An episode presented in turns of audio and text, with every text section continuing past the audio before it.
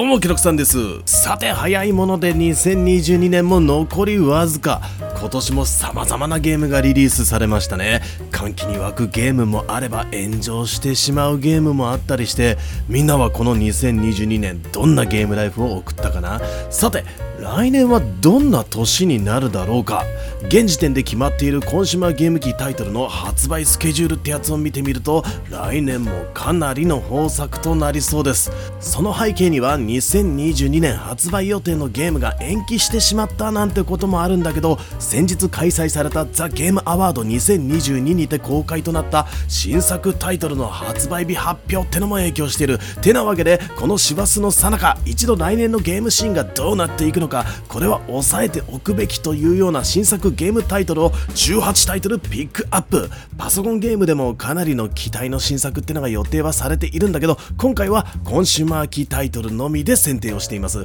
もちろん今決まっているスケジュール通りには出ないかもしれない。2022年も多くのゲームが翌年に発売延期という事件が起こりまくりましたからね。何にせよ今から仮計画を立てておかないとお小遣いのやりくりが大変だからね。各ゲームがどんなゲームかと掘り下げていくのはまた別の動画で一つずつやっていくので今日はざっと見ていくよ。さあ貯金箱を脇に置いてそれじゃあ今日も元気にいってみよう。ケロクさん TV ではこれから発売する新作ゲームを中心に知りたい情報をまとめてお届けしています。動画が面白かったらグッドボタンチャンネル登録をして引き続きお楽しみください。1月12日発売ワンピースオデッセイ。ワンピースゲームの最新作は RPG 冒険の舞台はこれまで麦わらの一味がかつて旅してきた思い出の中。ってことで追体験ものとは違うテイストで物語が進行していくゲームだけのオリジナルストーリー。各世代好きだったあの場所へあの時間へもう一度訪れたら何が起きるのか。探索アクションを駆使してフィールドを冒険するアドベンチャーと慣れ親しんだコマンドバトルにオリリジナルの要素を加えて新たなプレイフィールを生み出したバトルフェーズの2つのゲーム性で one piece の世界を存分に楽しもう。1月20日発売ファイアーエンブレムエンゲージ。無双じゃない。本来のファイアーエンブレムシリーズの最新作。番号が振ってあるわけじゃないがつまりはナンバリング作か本当にスイッチかと目を疑いたくなるビレグラフィックで登場する王道シミュレーション RPG ユニットの移動から戦闘シーンへの切り替え攻撃に至るまでのスピーディーさが必見だ。物語はかつての邪竜との戦いから1000年後封印の力が弱まり邪竜復活の兆しが。それと同時に長き眠りから目覚める今作の主人公リュール。登場キャラ一新で新規層に安心だが過去作ファンでもニヤリとできるシステムで過去作からマルスやベレトも参戦。1月24日発売フォースポークン。2023年スクエニの一発目を飾るのはフォースポークン。発売延期から満を持しての登場だ。ゲームの雰囲気は海外向けかと思いきやストーリーはなかなかにラノベチックな始まり方で異世界召喚もの現実世界のニューヨークを生きていたはずの女子学生が突如異世界に飛ばされすったもんだに巻き込まれる。一見よくあるオープンワールド型のアクション RPG と見えるがそのアクションは斬新でその名も魔法パルクール。魔力を使った現実ではありえないくらいのアクロバットな動きで探索もバトルも華麗に動き回る。対応プラットフォームがプレイステーション5と Steam だけと門戸が狭くゲームの評価に対して売り上げがついてこないという変な結果になりそうなのがちょっと心配。1月26日発売魔界戦記ディスガイア7日本一奇抜なゲームをリリースする日本一ソフトウェアが誇る人気タクティカルシミュレーション RPG の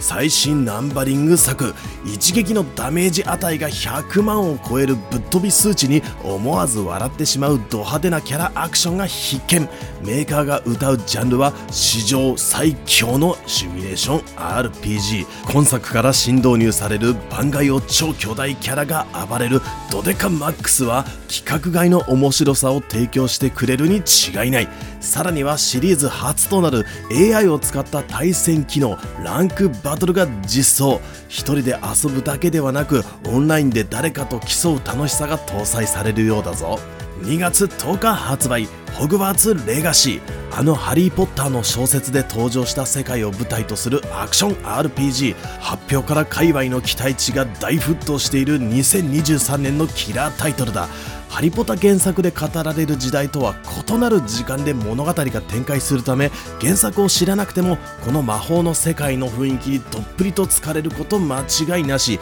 自由度の高いオープンワールド採用で何を目指し冒険するのかは君次第ホグワーツ魔法学院の生徒となりバトルに採取クラフト何でもござれ2023年は魔法系 RPG の年なのか2月22日発売ホライゾンコール・オブ・ザ・マウンテンついに発売となる次世代の VR 機器プレイステーション VR2 そのローンチタイトルとして登場するのがホライゾンシリーズの最新作となるホライゾンコール・オブ・ザ・マウンテンこれまでのシリーズの主人公アーロイからチェンジをし新たな主人公でホライゾンの広大な世界を冒険するアクションアドベンチャー。おなじみのクライミングアクションも直感操作で再現。その解像度は初代プレイステーション VR の4倍以上となる 4000×2040 ピクセル。圧倒的な没入感の中で対峙する機械獣とのバトルはプレイヤーにどんな体験をさせてくれるのか。危機が高いので大ヒット作にはならないと思うんだけど新たなゲームの新時代を体験したいのならぜひともチェックしたいタイトルだ。2月22日発売。龍が如く維新極み。龍が如くシリーズの最新作はまさかの幕末時代劇もの。主人公は坂本龍馬。でもこれは龍が如くの世界観でのお話。登場人物たちをよく見てみるとおやおやなんだか知った顔がちらりほらり。バトルはこれまでの喧嘩アクションに加えこの時代だからこそできる3つの新アクションが登場。新規がが入りやすくシリーズファンもにやりとできる新たな龍が如くに期待しよう。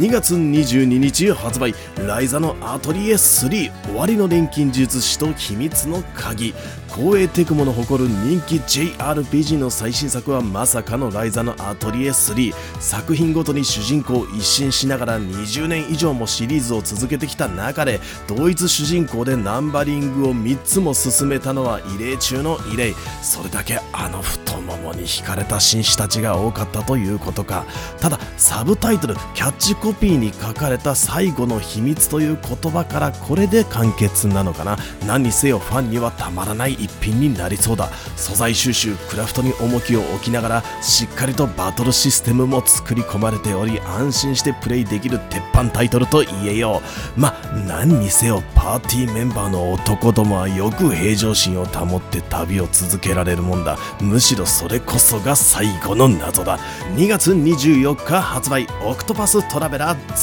22D ドット絵と 3D グラフィックの究極の融合。HD2D という表現を世に知らしめたあのオクトパストラベラーが嬉しいナンバリング2作品目として登場だ。しかも今回はプレイステーションプラットフォームにも対応。新たな時代背景でのストーリー展開は新規プレイヤーもにっこり。映像表現は前作からさらに進化。温かみのあるドット絵キャラがバリバリアニメーションをしてくれる。戦闘は完全ターン制のコマンドバトル。古臭さもここまで来れば一周回って斬新だ。相手の弱点をついて防御を崩せば大ダメージの大チャンス。8人のキャラから1人を選んで冒険を始める。どこに行き誰に出会うのか。自由に進めるその旅はロマサガ世代にぶっ刺さること間違いなし。今時のゲームに飽きたのならオクトラ2を買わない選択肢。はない。3月3日発売。ウォーロン。仁王が好きなら買わずにはいられない。コーエーテクモが送る骨太アクション RPG 剣と魔法のファンタジーだけどその世界観は三国志。でもこいつは死にゲーだ。生半可な覚悟で挑めば大やけどするかもしれないぞ。え？ならばじっくり慎重に待ち戦術で攻撃すりゃいいだって。ウォーロンの特徴は攻めたもののみにメリットが出てくるシステム。攻撃をして攻めていかなければスキルのリソースが減ってしまう。自分より強い相手に挑めばランクも上がりやすくなる。退路のない死にゲー君はどう攻略するのか。3月24日発売バイオハザード RE4 ついに来たぜ RE ナンバリング4作品目。バイオシリーズの方向性を大きく変えたある種の問題作バイオハザード4がフルリメイクで復活だ。何もかも一から作り直しているのでオリジナルのプレイ経験は一切必要なし。プレイフィールもシナリオも全て再構築。もちろん主人公はバイオ2から引き継いいでレオン。ゾンビから離れたバイオハザードの舞台で対峙する敵ってのは狂気に駆られた人間たち。シリーズの特徴ともいえるやり込み要素も密度の濃さがちゃんとあるなら買ってそんなしという評価が出ること間違いなしだろうね。願わくばホラーを脱却した4の世界をホラーで遊ばせてほしい。期待しているぞ。5月12日発売。ゼルダの伝説ティアーズ・オブ・ザ・キングダム6年。我々は6年待ったのだ。オープンワールドというゲーム性をコアからライトまで幅広いユーザーへ広めたその偉業と功績は計り知れないゼルダの伝説プレス・オブ・ザ・ワイルドの続編。ティア・オブ・ザ・キングダムがついに発売となるのだ。これはもう悪いことは言わない。今のうちに前作を遊んで備えておくべし。今度のゼルダは冒険の舞台となるハイラルはそのままに空までフィールドを拡張。一体どんな冒険が待っているのか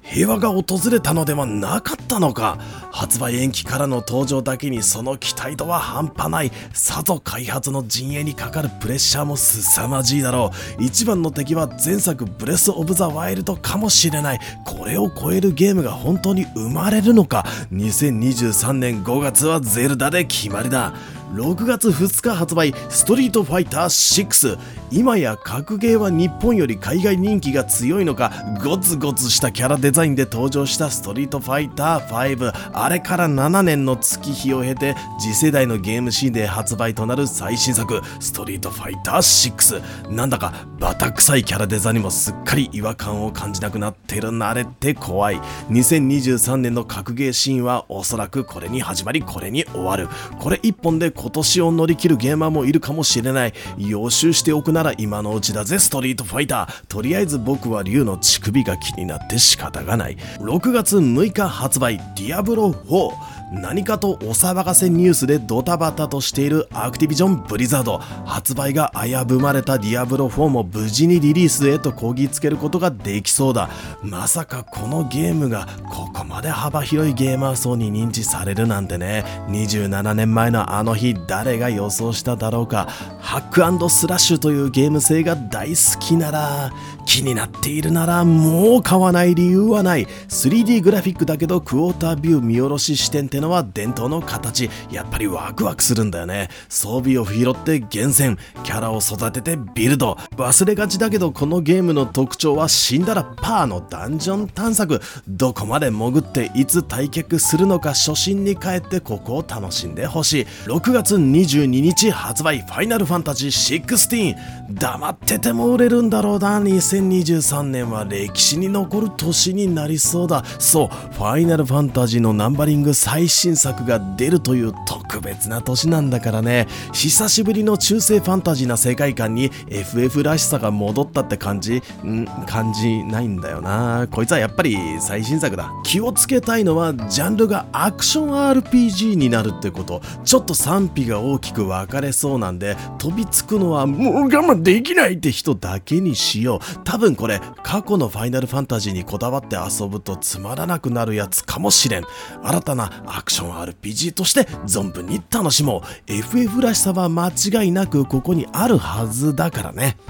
2023年中発売100英雄伝あの幻想水湖伝の精神を受け継ぐ新作 RPG100 英雄伝発表された時は発売はまだまだ先だなぁなんて思ってたんだけど時が経つのは早い。約束の2023年がやってくるのだ。ただ今の段階では発売日はまだ未定。このゲームの特徴はタイトルが指す通り膨大な数のプレイヤブルキャラを集めて推しをチョイス。少人数パパーティーを組んで普通の RPG をやろうっていうゲーム。あまりにもプレイヤブルキャラが多すぎて選びきれないというのはシリーズの伝統。こりゃ2023年に仕掛けられた特大なおっさんホイホイだ。最近興味を持ったという人は前日談にあたる100英雄伝ライジングはもうリリース済みなのでこっちをしっかり遊び込んでおこう。2023年中発売。エクゾプライマル。2023年発売のゲームラインナップで心配なのがオンラインマルチプレイで遊べるゲームが国内からほとんどリリースされないってところ。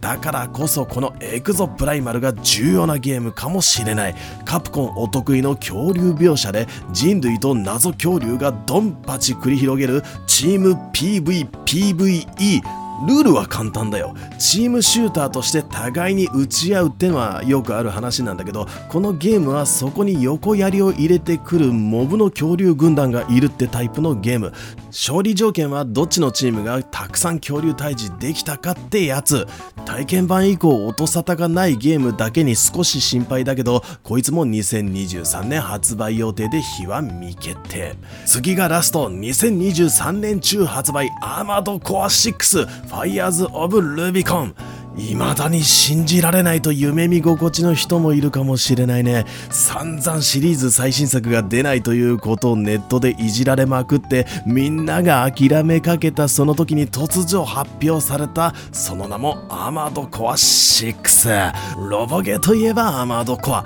何が面白いってロボのカスタムからの対戦ですよ兄さん。足から腕頭まで好きなパーツを組み合わせて自分だけのロボを使ってガチバトル。これが面白くないわけないじゃないか。発売日がまだ未確定なんでちょっと嫌な予感がするんだけど無事発売された暁には2023年のゲーム史上その盤面をひっくり返すほどの社会現象を引き起こすだろう。ここまで新作が出ないということで圧縮を続けていた期待値その感情の塊が大爆発を起こすんだ。ロボゲーにこれまで触れていなかったユーザーもおそらくかなりの人数がつられて買うだろうね。一つ注意しないといけないのがおそらく操作は超難しいはず。これを乗り越えて操縦できるようになった時は半端なく気持ちいいんだろうけど最近体が闘争を求めていると感じているならかなり前向きに検討していいんじゃないだろうか。